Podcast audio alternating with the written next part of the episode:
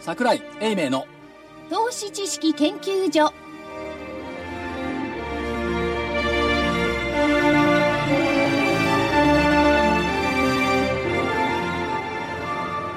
投資知識研究所場外乱闘編銘柄バトルロワイヤル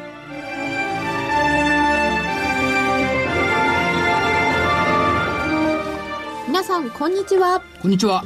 銘柄バトルロワイヤルのお時間でございます、えー本日もスタジオには足で稼ぐ桜井英明さん桜井です、こんにちは。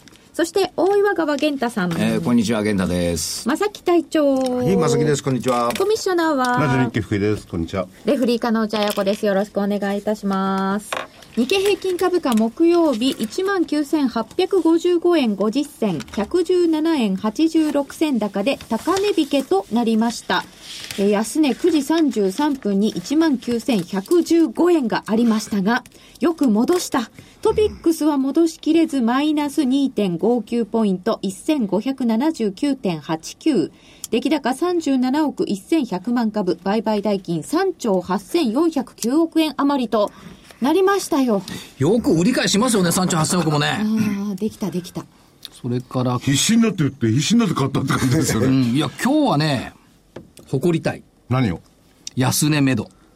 あ、自分のことですね。どうぞ。今日 ね、自分のことですよ えー午前8時に出したメルマガ。はいちなみに、今年の3月月中平均は19,197円。めどがあればそんなにむやみに恐れる必要もなかろうって書いたの。 3月の月中平均が19,197円安値、9時30何分の19,115円。はいおほおら、まあほぼほぼ80円は違うけど、まあそんなもんでしょこの辺では止まっていいだろうと素晴らしいですね。う。でしょ大台1万円台で80円です。すごいですね。何それバカにしてるいいや、や、バカに言ってるね。ちょっと怪しいですね今論拠はあったんだよ。 論拠はね、論拠。日経平均の3月月中平均。はい、 2013年が12,244円。安値6月13日12,445円。ああ、なるほど。前、あのー、これ昔は、ほぼ2000それに沿って動いてるということを例証として挙げたわけですで、ね。去年の3月月中平均14,694円。安値8月8日14,778円と10月17日14,532円。ああその後の押しが大体3月の月中平均ぐらいまでなんですねそう。それから、えーっと、今日はね、実はは、昨日の下げは読めなかった。昨日何今日の反発は読めた。ですかえーっとね、PER がね、15.59倍までいった。ところで、その今日の反発が読めたっていうのを、この放送より前にどっかで、ねこれちゃんと出してますかだからメルマが書いてるあ、。書いてる。じゃあいい朝よ。メルマガで、ね、午前8そ時の。中で書いてんのか。で、EPS は1266何円残に上念そう昇。なもっと言えば、はいもう今週の初めから言ってます。7月9日は上げの得意日。でも7月7日も上げの得意日だった、あ上げてた264円だった7月6日は下げの得意日。そうだったんだえちゃん6日と、はちゃんと一応当たってるんですよ。これは僕も知ってるんですよ。アノマリー、年間アノマリーってありましたね DVD で出してるからね DVD です。その通り。はい。 1月が安いと7月がとかなんかありましたっけない。ただ、都合の悪いことは忘れることです。ない。10月が高いと翌年2月が高い翌年。が高い。 7月26日が言っときますよ。もう下げの得意日。休みじゃないだろうな。あ、休みでよかった。日曜日だ。ずれるんですよ、これ。ずれないよ、これ は。はい。ということで、19197こでれすよ。どうですかってことは3月月中平均もう一旦タッチしたしそろそろ終わっていいですかいいと思いますよね。で、えーっと、ただ問題はですね、75日線、今年2度目の割れ込みなんですよね。で、 75日1月16日に1回割れ込んで、その後ずっと上がってるんですが、2万飛び飛び17、8円なの今、75日線。まだここまで届いてないんで、75日線をクリアしてくんないと良くないねっていうのが一つあります。もうちょっとねしっかり戻してくれるとは安心できるってことですねそうなんです。今日700円も動いてるんだから。そうですよねすごいですよこね。れはもらしかもうだっ。てどこも何もうまく変わったわけじゃないのにそうそうそう。いやだけど、朝の8時にね、19,197円という目処があれば、分かりやすいでしょで、9時に何何十分に、おお、来た来た来た来た、ここだ、ここだ、反発だって、楽しいじゃない下がったりとはいえ。でも、でも100円下がってるとはいえよ。でもそれ中で書いてて、朝バンと出しててね、後で、あれ、ヒヤヒヤしてなかったですかしてない。理由、8時半、あ8、8時にメルマガ出して、8時10分に出ちゃったの。横浜まで。でも昨日もう水曜日も大幅安で1万9700円台で昨終日わっててはひどかったね。全場300円安で5場さらに300円乗っかってきたもんね。マイナスが。だんだん気持ち悪くなってきた、玄ちゃん、はいはい。今日静かですね。あいあいどうしたんですかいや別に、下がって上がってきたから、そんでよ、あと今日、くたくたなんですよ、私だだよよ。ねきっとねこんなに値動きしたらね私、あの、朝からね、くたくたなんですよ。もう、ばどったんばったん、どったんばったん やって。大変でしたね。大変でしたよ。個人投資家の皆さんの方大変だったでしょうね。何が起こってるのか分かんないでしょうね、これ。そのね、あの、あある種の狼狽があるんですよね。あの、どうなるんですかという、どうなるんですかと言われたら仕方がないですよね、もう。い やじゃあ、老媒売りって言いますけど、老媒買いっていうのもあるんですかね。いや、そういうのはないですけどね。 ただ、あの、持たざる怖さから最後買っちゃってるんですよ。だそから、あれがの、先週いや、今日。今日、今日。だから、あの大体の人があのもっと先だったら買うというニュアンスで、えーずっといらっしゃったんですよ、昼過ぎぐらいまで。ところがねあの、上がってくるもんですから、これでそこを打ったのというような感じで、何買ったらいいという問い合わせがすごいんですよね。でだから8時に言ったじゃん。19,197円。僕、それ読んでないから。 5番上がってきたのを見てからうわーってなってそうるんですね前場の時はこう下がったとしてもまだ半信半疑だったんですよね。ただ、あの、みんながあの、中国の対策のことをこう、ちょっとネットなんかでボロクソにと言ったらおかしいですけ ども、あんまりひどく言い過ぎてると思うんですよ、なんどこどこの投信が解約できなくなったって、だけど、そんなもん、売買商いしてないんだから、できるわけない じゃないですか、ね、そりゃそうなんですけどそういうふうに言わないで、とうとう大変なことになったみたいなことをネットで言い出したし、あの空売りの方を逮捕するとか言うけど、日本でもそれ、悪いやついてたじゃないですか、だからそういうようなことは普通になっていったんだなと僕は思ったんですけど、それをネットの方で、そんなおかしなことをし始めたなんていう書き方がどんどん増えてきたんで、ああ、とうとう行き過ぎたなというふうな感はありましたけどね。だから個人の人も相当、関係のない私らの2桁の株式あるじゃないですか。関係ない関係ないね。私は悪いですけども、中国がどうなるか、その会社の方が大変なんですから ね。あれこの相場の中で玄ちゃん銘柄下げてんの2桁でいや、それからね、100円のやつは変わらずな、何を言ってん のそう、47円のやつが下がってるとかね。だから結局、換金して何かに乗り換えようという動きもこうあったりして、ドタバタドタバタしてましたよ、今日。あのー、私らじーっとしてるんですけど、お客さんがもう問い合わせとそれで。これね、どうも感じるんだけど、なんかギリシャとか中国とか言ってんだけど、一番売ってんのは、金とか銀とか原油とか下がった商品系のファンドじゃないのって気がする。まあ、もあいつらの投げ売りで規模大きいで潰すさかれたらんじゃないっね。ていう。そう中国の株売れないから、その人たちは金でも売ってるんじゃなかろうかと いう、そんな気しますよね。だから常になんかこう、よく表に出てこないんだけど、相場拡乱してるの商品系ファンドのような気がしてならないんですよ。まあ、でも中国の市場そのものってのは、まあ、あの、なんだガラスの中の水じゃないですけど、コップの中の水じゃないですけど、あそこでこん自己完結してるもんですからね。だって外国人入ってきてるのほとんだど。から、あんまりちょっとここでもね、こっちを合わせる必要もないんですけどね。金魚鉢の中でね、餌の取り合いやってるからですからね。だから、ちょっとか過剰だったのかなと思うんですけど、今回の教訓、えー誰が儲かるのか、誰が損するのか、表面的に相場を見ないでこれを考える。今回誰が儲かったんですかこんなバタバタしてこれこれはね、儲かったっていうよりね、売り手がやれやれだろうね、多分ね。だから5月の S q 値のとこまで持ってったんだと確かに空売り比率随分高かったんですよね、思う。37。まあでも38.3か、こ記録は。一番大きな、誰が損するのか誰が損すするるこれは皆さんでした。残念ながら。あとは、どれが本当の悪材料なのか。これ考えないと。だからギリシャでも中学でもな、中国でもないでしょうっていうね。でそれもまたね、その誰が儲かるのか、誰が損するのか、あるいは誰が本当、何が、誰が本当なのか、誰なのか、それだって短期で見るの長期で見るの違いますからね例えば中国の問題だって長期で見てねこれで中国の景気がこけちゃった国内の波乱がいろいろ高まってくるだから結構でかいですよね影響はねいや、すいません。だから客観的に見てね、上海市場ってやっぱ異常だもん。ですよねあんな集まってみんなで喋って売るな買うなってやってるとあんな世界どこにあるまあネットがそうか。うんまあ同じですねだってでも中国の株式市場は関係ないとか言ってますけど中国の景気があまり良くないよねってだいぶ前から言ってますよ言ってますよね。でだから悪いのにあれだけ加熱したところがやっぱり変でしょ、もちろんもちろん。上がれば儲かるって株いっう、てね、あの経験則のなさ、だからまあギリシャ中国の人形劇に見とれてるとみよく見えなくなるで、株っていうのは、要するに企業業績以上には変わらないものである。ってことなんですよね。究極的にはね究極的にはね、最終的には終焉するんだけそれど言われたら先生さっきそのパー15倍ぐらいのところでこう止まってるじゃないですか、日経平日経平均均ねちゃんとちゃんとついつまつまらね、そこ、それ以上はいかないんですよね。なぜ朝いやい聞や、かいなや、かあったとのいいいや、行くでしょ。こんな14、14倍になったら、えーこれ安すぎるよねってみんな思うよね。普通ね思いますよねこれ、普通はでも通用しちゃいだけっないてよういいなですか、PER が下がってんですよ。16倍台から15.59倍まで下がったのに、日経平均の一株当たり利益は毎日これ2円ずつ上がってんのよ。利益が上がって PR 下がってるんだから、そりゃ買い戻し入るでしょうよ。まあどっちで見るか買い戻しとか買いつとかね。と見た方がいいんじゃないのなるほど。都合のいいふうに、自分に都合のいいふうにばっかりもちろ ん、それが市場関係者っていうんですよ。だこれをだから、個人投資家ができれば結構強い個人投資家になりますよいや、ね。できればってこれ全部日経新聞に載ってんじゃん、すべ。乗っててんじゃって、その通りできないからみんな失敗したりなんかするわけですよ。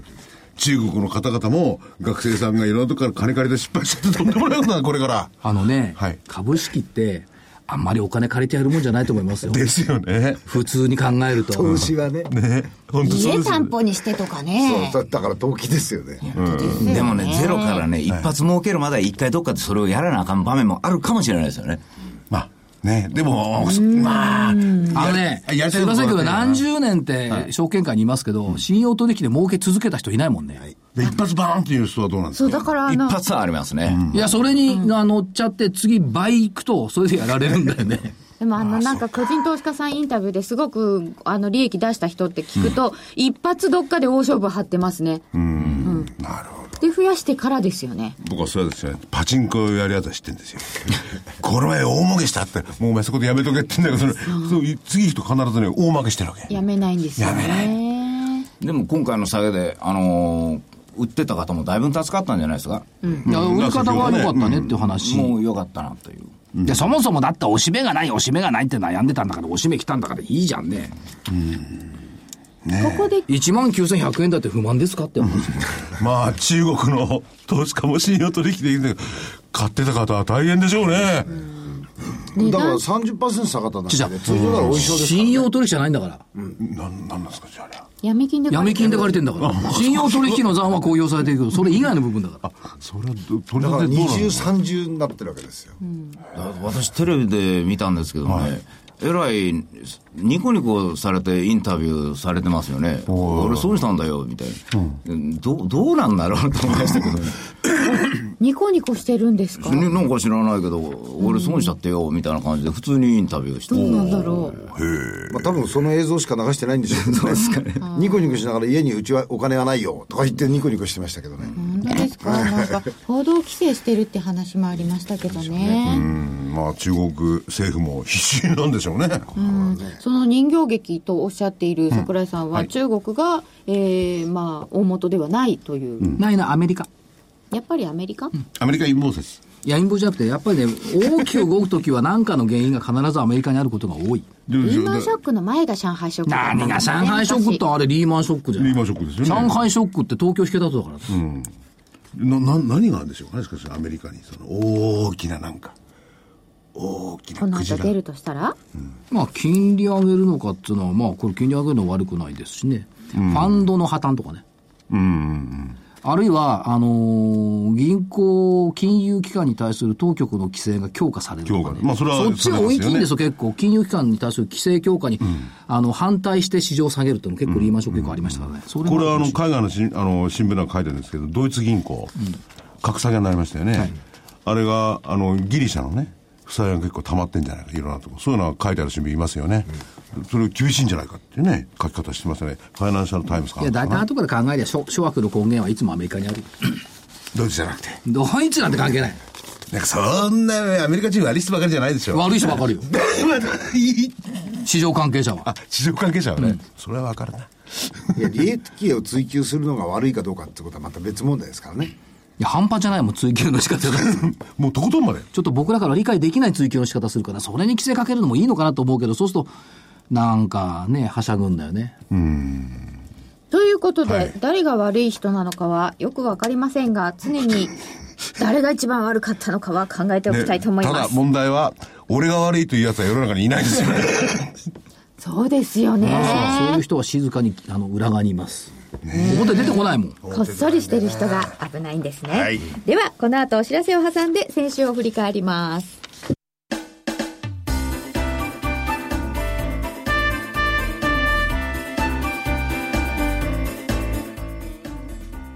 花粉症の皆様に嬉しいお知らせです。花粉症で長年悩んでいた医師が自分のために開発した花粉症対策商品ポレノンは花粉が体の中に入る前にブロックする体にも優しい商品です。ポレノンはペクチンなど自然由来の素材が花粉などの細かい物質を吸着して花粉のアレルゲンの体内への取り込みを防ぎます。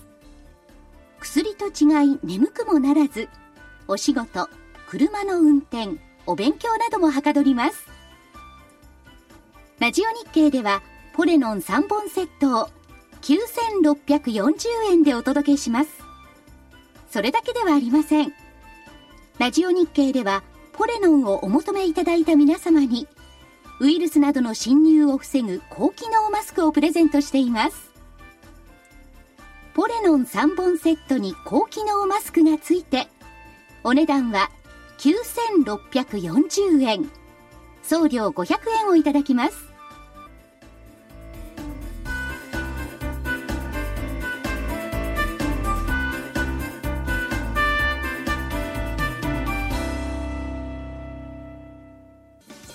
銘柄バトルロワイヤル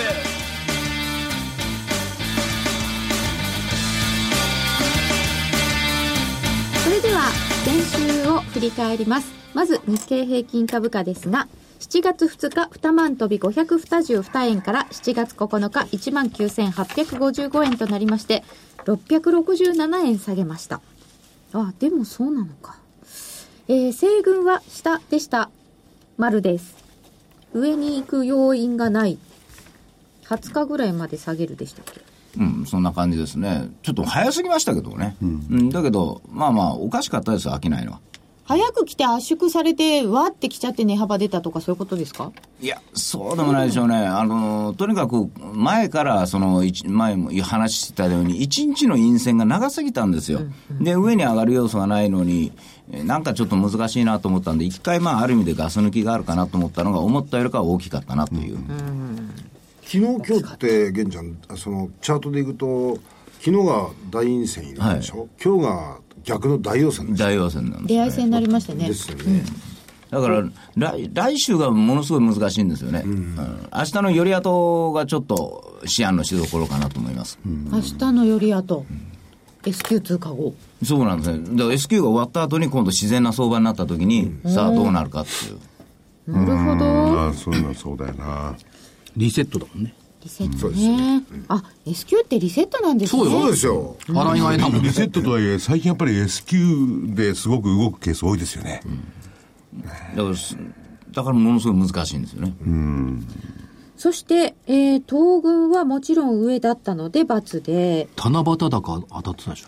七夕だか七夕だら。か7月7日は264円ほ高らですよ当たってんだ、ここは。そそれの、俺が間違ってる勝負そのの、日しか高くない。勝負をしてるところでそんなこと言ってもしょうがないですよね。勝負では負けてんだから。だから、記憶に残る予想をしないと。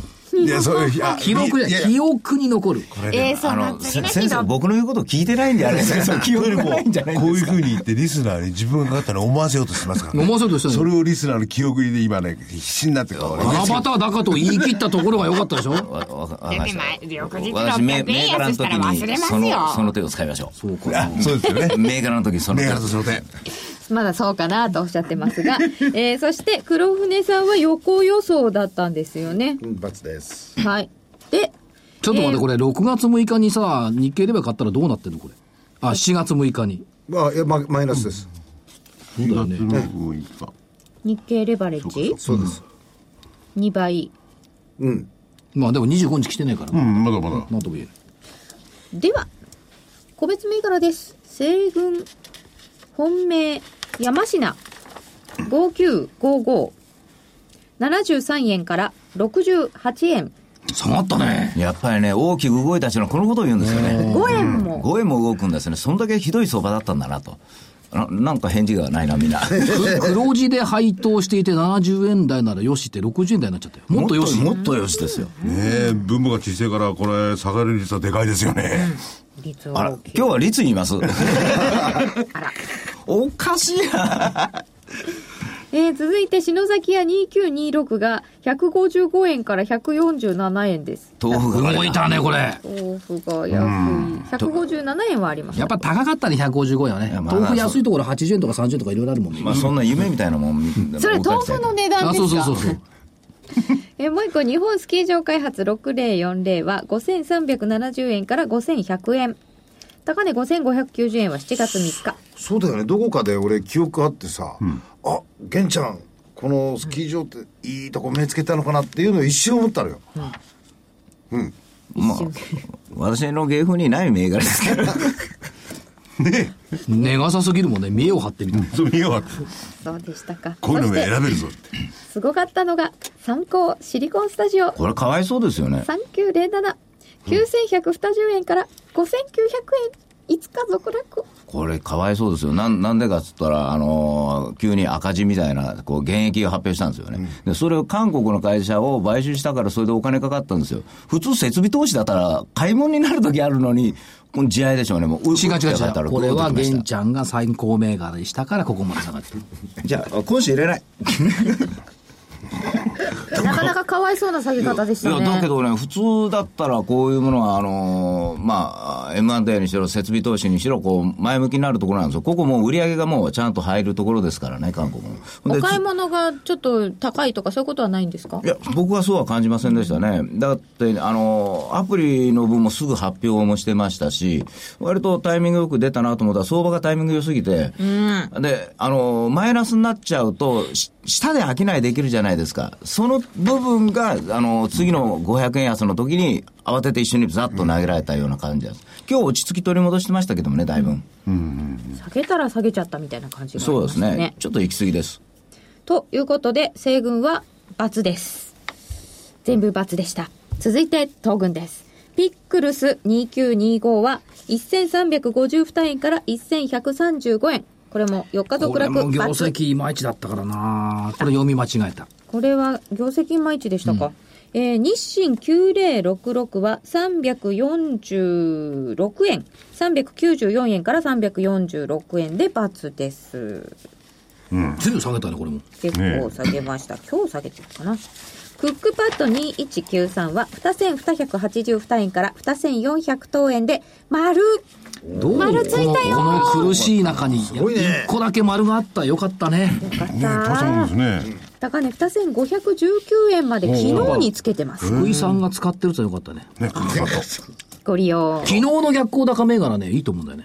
うんアルプス技研とかね。ああ。新高ね。今日は安いかな。昨日の逆光高みんなが安い時のそれから日本外資5333は3160円から3000飛び30円4日続落残念。 3205円はありましたがそれは7月3日です、ということで丸はクックバットだけ、えー一応参考銘柄見ましょうボヤージュ3688は2333円から2264円 MK システム3910は17,840円から19,800円高値21,420円すごーいおスお。トップだけ一回ある。すごかった。だから MK システムは7月が大変になるっつってあげたじゃない。これからお仕事繁忙ですよねねえ。あれ先週だっけ昨日そうそうそう、い来ていただきましたね。やっぱ社労士関連で、マイナンバーっていいよね。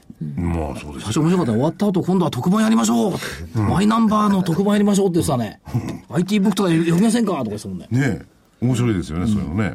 非常になんかマイナンバーも遅れていて私たちもよく分かってないところなので、ぜひで、教こえてのいたね、だ MK きシスたテい ムはそのセキュリティの部分もちゃんとね、しっかりしてるんでね。そこですよね。ということで、こんなもんですかこんなもんです。はい。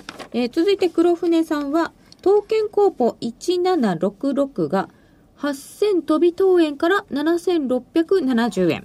そう間違えてたかこれ。8000等円だったそうです、 8000飛び当円7670円。一時ねあこれ勝ちやと思ったことあったんですよ8100 8100いくらまでいく2十円。7月これ7刀日。刀剣工房って名古屋の刀剣だよね、これね。あの名古屋ー要するにゴルフのあれやってる方です、名古屋だよね。そうです、 M&A2127 が5190円から5220円。これも7月7日5480円というのが高値でありましたあり。ましたははい。これは丸ですね。い一つでもあればよいそうですね。全部で2つ。はい今週はやっぱり大変だった。今週大変でしたね、本当にね。ね、玄ちゃん。いや、そうですか、面白かったですよ。はい。そうですかやったら丸の数からいけば桜井2個だもん。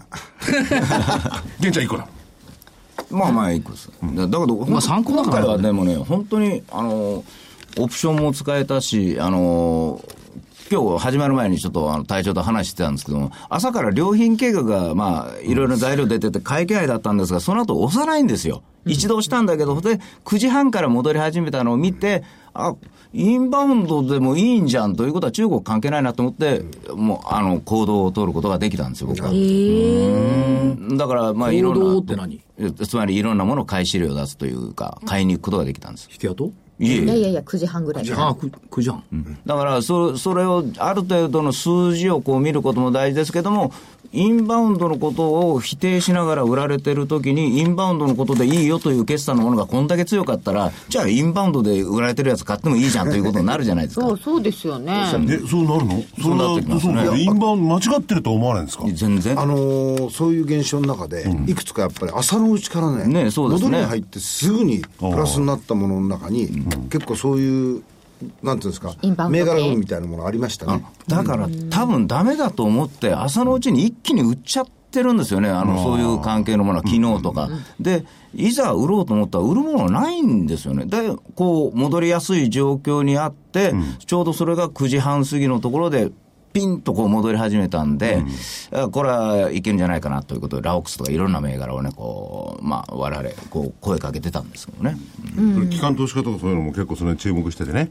要するに、買い値が高かっただけなんじゃないですか。必死になって買い戻したんじゃないですかね。たただだ、あの買い戻したー買いましたのか。さっきあの所長が言ってた月間月中平均っていうのは結構機関投資家ははいよく使い大ま事すにねしてるんですよ、うん、なんであそうかその発想ちょっとなかったなと思ったんですが、うん逆に言ったらそれで見てるう彼らは動けた可能性はありますよね要するに今まで買おうかなと思ってたけど全然買えるチャンスがなかったようなもの、うんやたら強かったのがソニー。そう、ソニープラス。一回売られましたからね、先週。朝のうちから強かったですねソニー。当たりましたね玄太さん、因縁のソニーじゃないですか。だから見てたんですけどね。あ、アメリカが上げたんですよ、それはね。ああいうでかいところの。カッチカチやで、みたいな感じで。カチ カチや。 だからというわけで1週間ずれるんだよ。一週2週間2週間2週間ね別にというわけで、大変だったと思ったら面白かったということもありました。今週の振り返りは、えー、東軍の勝ちです。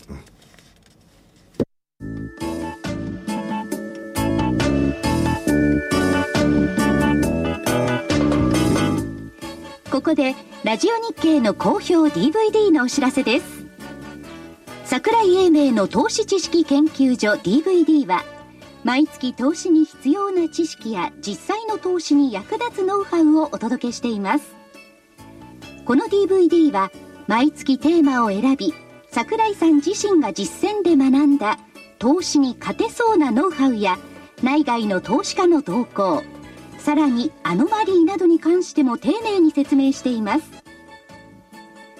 また徳間書店の大岩川源太さんの投資カレンダー実践塾 DVD も毎月発行しています来たる月の投資戦略をどうすればいいか投資カレンダーに基づいて大岩川源太さんが分かりやすく解説します銘柄バトルロワイヤル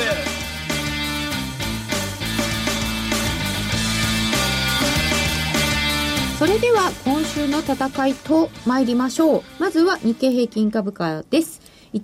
19,855円が基準ですので、ここから100円上下。さあ、いかがいたしましょうか西軍はどうですか辛いなぁと思うな辛いとこですか、明日、明日もとにかくより後からがちょっと気になってるんですけどもね、そこをうまく上の方に抜けてくれると安心なんですけれども、まあ皆さんのご期待に応えてしたと。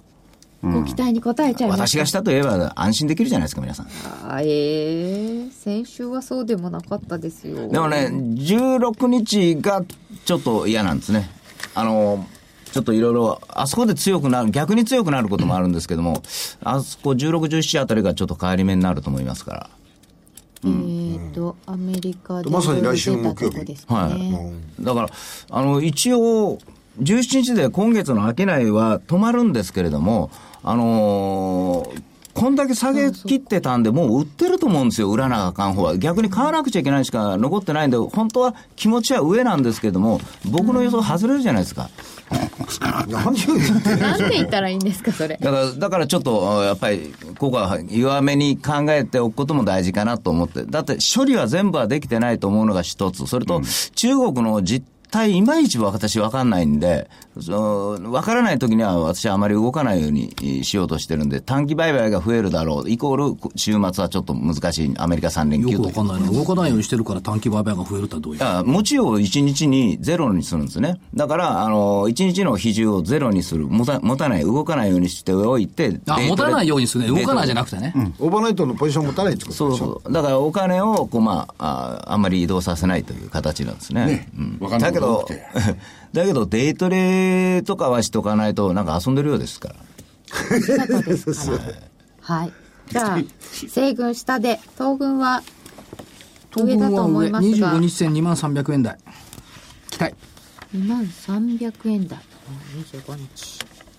だって平気で500円ぐらい動くからね、今ね、上下で。ですよ。確かに、寄り付きで400円高で来たら、あそれはもう、もう、措置っていうか、あの、僕も強気になりますよ。おーいやーでもこれで、まあ今日明日もあるわけでしょで、12日ギリシャですよね。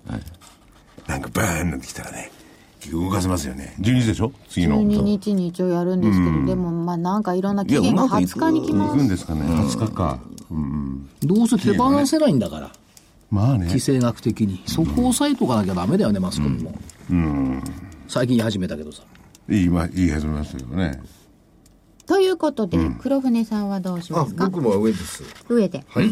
上上僕上横ばいかあらの上にないりやま今し日た。あの現在にですねに9時半ぐらいかな、あの一回あのパッと戻り始めたじゃないですか、あの時にこう銘柄戻り始める銘柄を早めにどんなところが戻ってんのかなって見ててそこそこあの本当の大どころの主力じゃないんですけどもあのいい動きをしているものが見えてそれとテーマが合いそうなんで、えー日経平均はちょっと上かなと。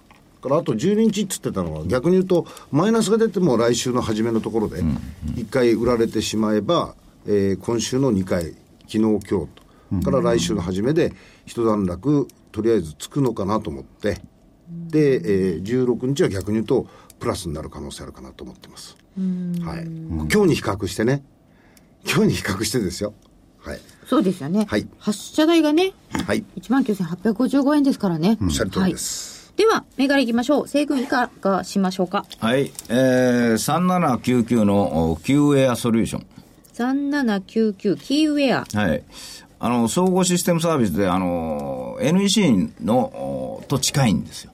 近い。うん、まあ密接な関係って、まあ、書いてありますけどもね。でも、あのー NEC といえば僕らは昔から、あのー公共関連に強いというイメージが非常にあって、で、実際僕は、まあ、こっちのお法人部時代、あ NEC さんとか、あ住友系のところ行ってましたんで、で、若干分かってるんですけども、ここが、どうも、あの、地方自治体向けのマイナンバーの案件とかがちょっと増えてきてる。で、こんな時代ですから、どちらかというと、内需型のこういう、まああー、政府がかったようなあーものにしておく方が硬いんじゃないかなという。うんでまあ、まあ、それでちょっと選んでみました。なるほど。政府が勝った感じ。そうそう、あの、政策的内需っていうんですかね。あそういう方が面白いのかなとこう思いましたんで。あとはね、3677のシステム情報。 3677システム情報。はい、これもね、まああのなんていうかあ、マイナンバー関連の出遅れとして、えー僕たちは見ているんですけどもね、あの金融機関とか通信会社向けの、あー業務ソフトウェアのお自宅を開発というのをやってるんですけれども、あのこれがね、実は今回のこうやって下落する3日前、そう今今日から3日前ですね、そこで新値取ってるんですよ、今年の。だから、まだ新しいはずだけど、ちょっとびっくりしてこう売られたような部分があるんで、業績も割とよろしいですし、まあ、割安というふうに、まあ、私は個人的には取ってます。うんだからこれがいいかなとちょっ思いとます。近いところで2つ来ましたね。で、あとは、あー6478の集英予備校。これ今日引け前に上がってきて18円高したんですけどね。 6478修営予備校。はい、あのーこれも、まあ、塾とか予備校の再編とかもこの間からいろいろ話題になってたという部分で、そんな中で、パーで13倍だし、PBR0.9 倍。うん、私が見たときはもうちょっと低かったんだけど、おまあ、ちょっと最後になったらぎゅーっと上がってきましたけれども、こういうタイプの方が、まあ、無難じゃないかなと。この3つでいきたいと思います。はい。西軍の3つ出ました。では、東軍お願いします。 3912のモバイルファクトリー。 3912モバイルファクトリー。これ楽しいよね。位置情報連動型ゲーム。ああ、はいはい。え、どのようなものなんですかここにいますとかさ。それはななんでゲームなんですかえゲームなんだよね、あれね。はい、あの土地、あ、土地、かくれんぼどどっから、うんどっからどっかまで移動した分の移動が点数になったりとか、で、どっかまで行ったところで、こう、かざすと、なんかが、宝物がもらえたりとか。今各ね、地方の電鉄会社とかも提携し始めて、地方に、だからそれ、 ゲームやりに地方に行く人増えてんのよ。実 は。なんで本当あの特別なものをお土産を出してくれるお店と提携したりとかして、あのなんだろうゲームと実世界の融合みたいそなう。のこれはね、いい。これはやっぱり足で稼ぐ先生らしいですね。すみません、昔ながらでいくと、すごろくゲームってあったじゃないでスゴロクはどこどこまでいけるってやうんつ。その携帯それの中のでリアルになってんのリアルですよね。そう全国の47都道府県制覇するとかね。そ面う。白いと思いますえよそういう、あお初めて聞いた。でもコロプラが最初ですかね、うん。モバイルファクトリー。へえ。それから9517 e レックスこれは、えー、と、金曜日の放送で出てもらいますけども、電力自由化の中で電力小売を中心とした事業展開。バイオマス発電をもうすでにトサで稼働してる。で、氷の代理店も1000を超えてきた。って言ったところだから、バイオマス植物由来でしょバイオマスブレないよね。太陽光とか風力と違うもんね。CO2 はない。そして計画発電ができる。 CO2 はあるんですよ。あるんだけど、換算はされない簡。単はされない。はいで、業績いいんだよね。売上高前期170億が2018年456億だもんね。あ3年計画で純利益9億2000万だったのが25億だもんね。すごいわ。2018年だけど。で、中計画の目標で ROE20%、配当成功20%。やっぱね、社会に貢献する企業じゃないといかん。配当成功20%ってすごいね。この金額でいくと、配当が何倍になるのバイオマスだよ、ヤシ殻だよ、ヤシ殻でだって電気作るんだから。で来年4月からもう電力全面自由化ですからね、氷。そうなんですよね、ヤシ柄。吉原。活性炭しか知らなかったです。あありますねあれ細かくすると活性炭になる。これはすごいなと思った。それから、さんえっ、と、9036。これ前出しました。東部ネットワーク。東部ネットワーク9036。朝行ってきましたよ。横浜の神奈川まで。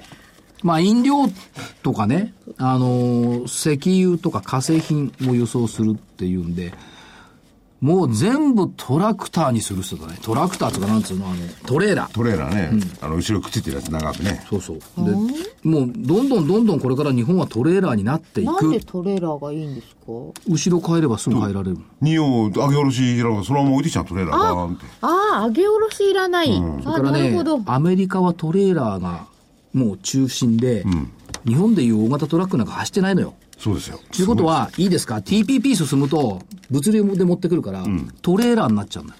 あコンテナごとガチャッそう。だから昔ね、あのー歩道橋ってあったじゃないですか。あれがアメリカのトレーラーが通れない高さだったって言うんだから。だから規制緩和っていうのがどんどん出てきて、あのトラックそのものの規制緩和、今、どんどんされてきてますから、でかいのも、今まで26パレットしか詰めなかったのを30パレット詰めるの OK とかね、それから何よりね、これ、最近のトラックってすごいね、これ見える、これ、コックピットみたいな、うん、見えます。リスナーの方には分かんないです見えないんこだこけがど見えます。今、目の前に写かっこいい真ですがねありまして、最新車両。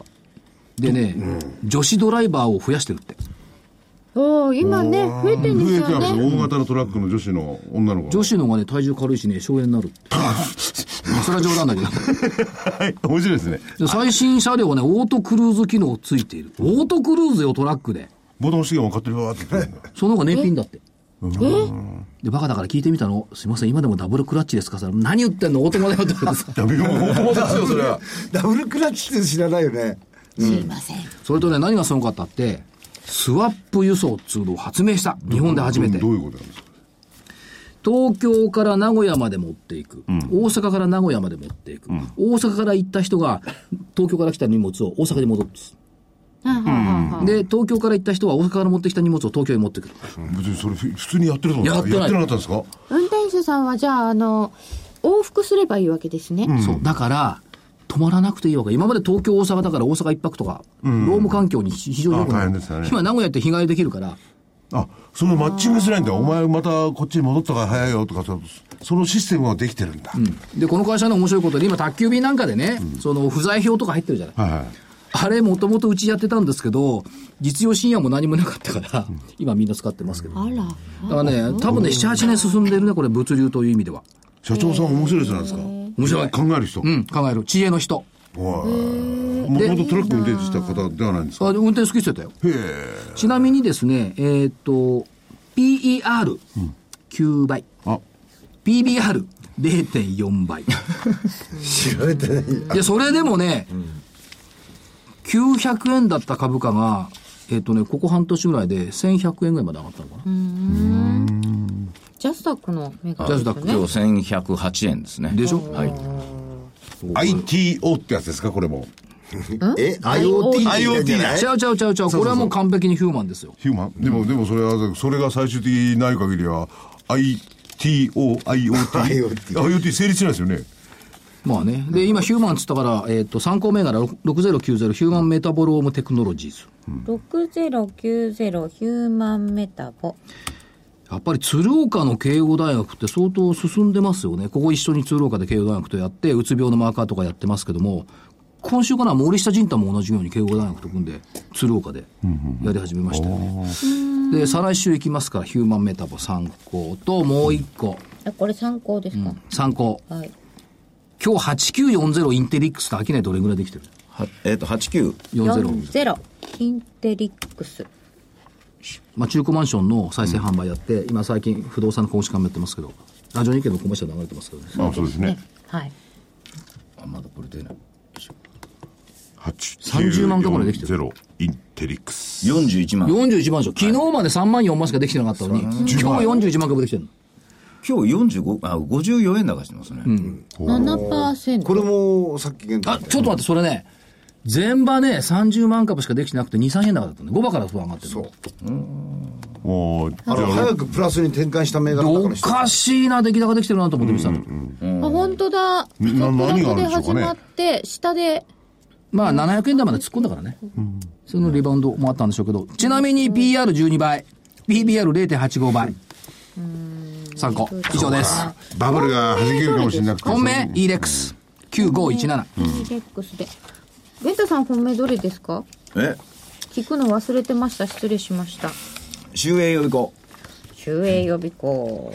はい。では、黒船さんは、僕はあのあんまり個別で言ってないんで、えーマーケットのあの株価表ではいまた明日判断しますけども、えー、と今週はオムロン6645さっき話したように割とそのプラスに転じるのが早かったものの中から選んでみました、えーこれが、えーオムロン一つそれからもう一つは、あの免税5分でやりますよっていう免税手続きを、セブンイレブンがそのセブンイレブン元のですねセブンアイ・ホールディングスがこれが始めるんですよはい。ええで、えーそれをちょっと注目して、えー、7272 1000店舗っつったっけそうですねとりあえず7272このこの前も出さなかったでした違う違うそうです3382 7だな車だ失礼なしました、あの3382そう三でしょ三八そうですそうです免税5分であ今日なんかコンビニの出店がしやすくなるとかいうニュースも出てましたねあそうですか、うんそれで、えー、2銘柄でいいですで、えー本命はオムロンオムロンで、はいオムロンとセブンアイ上げていただきました、銘柄出ましたはい。えーこちらの方から今日9日ですね。えー北浜さんのお月間株式宅配便 DVD と CD、えータイトル、上昇相場はいつかは下がる。全体が下げても大幅上昇銘柄はあるのだ。北浜さんのそれでも上昇が止まらない大注目長期保有お宝株特集ということで、え今日 DVD と CD 発売になっています。DVD8640 円、CD7560 円ともに送料いただきます。えーお求めの電話番号、東京0335954730、東京0335954730です。ね。上昇相場はいつから下がるこれ全体が下げても大幅上昇の銘柄はあるのだそれをもう狙っていただく、えー企画となっております。しかし先月号の DVD でって、ってビタッときたで大暴落に備えるでし ょ全然違うかと思ったらそうなっちゃどっうなりたましたねああいうの出したらう上がるってい上うがるんだけどどうとか言ってましたよねおかしいな逆はのまりにいいや、だからそのうちまたじわじわと上がるんでしょえーっと、はい出ましたとうとうう。何がお化け。え飛鳥出版からえ ETF なら簡単安心なのにやっぱり儲かる、株が上がってるをそのまま買える1万円からの優しい投資スタイル黄色い表紙で今本屋さんに並び始めました発売昨日すごいよ ETF の本が発売日が日経平均600円誰が書いたんですかあ桜井英明あって中長期投資にもデイトレにも利回りランキング上位の小売回り投資。海外市場も債券や金も買える。リアルタイムで売買できる身軽さ。レバレッジ投資も。リスクコントロール。この出版社しかすごくてさ、えっ、と、次の本は、はい。次の あ決まってるんですえこれこねれすごえいー、1600円。えー今日出版決定いたしまして、はいすごいよね。本出した翌日に次の本って。ね本当に。ええ。ー、相当強気なんですね。ゆうちょ相場到来。はい。この3年、株を買わないとバカを見る。これから書きます。まあ、題名変わるかもしれないけど。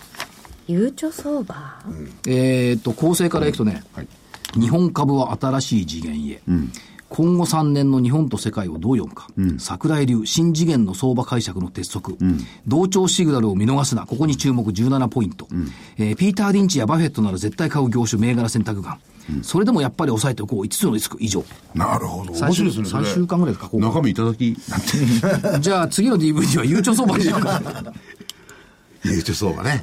はい。新たなテーマがまた出てまいりました夏は書くのしんどいよ全国巡りするのにさああ、大変ですよね。電車の中でいや、電車の中あれね不冬愉快なの電車の中でパソコン持たれてるとえ手で書いちゃダメですかあのね、窓側座るじゃなくて、通路側でパソコン置かれた日には、出れないんだよね。ああ確かにね出れないから、トイレは行けないわ、タバコ吸いに行けないわね。でも通路側に座ってると外見れないしね。あ れちょっと見たいの外見たら未だ 俺いに。つもね通路側電車も飛行機も出たり入ったりがしやすいもう飛行機なんか飛行機男だから絶対窓側座るね。前の方の。ね、あの、主翼がこう、ブラブラブラ揺れてるの見るの面白いですよね。怖くないですだって後ろで見てるとどのタイミングで尾翼がこう出てくるかなとかさ、こうあ、ここでギアを下げるんだとかね。えー、怖いで、自分があの、こう、なんですか、パイロットの真似してますからね。ブーンなんつウっィーン、ギャ ーなんとかワン、なんとかツーとか言って離陸するんだよてでもそういう人でも株は当たります。なんかバカにされてないよね。少しは落ち着いたということでここからまたじわじわといけそうですかね そうですね。はい。はい七夕も終わりましたし。はい次は夏休み行きたいじゃないね、その夏休みですね。はいその辺楽しみにしたいと思いますそれでは皆さんまた来週失礼します。どうも失礼します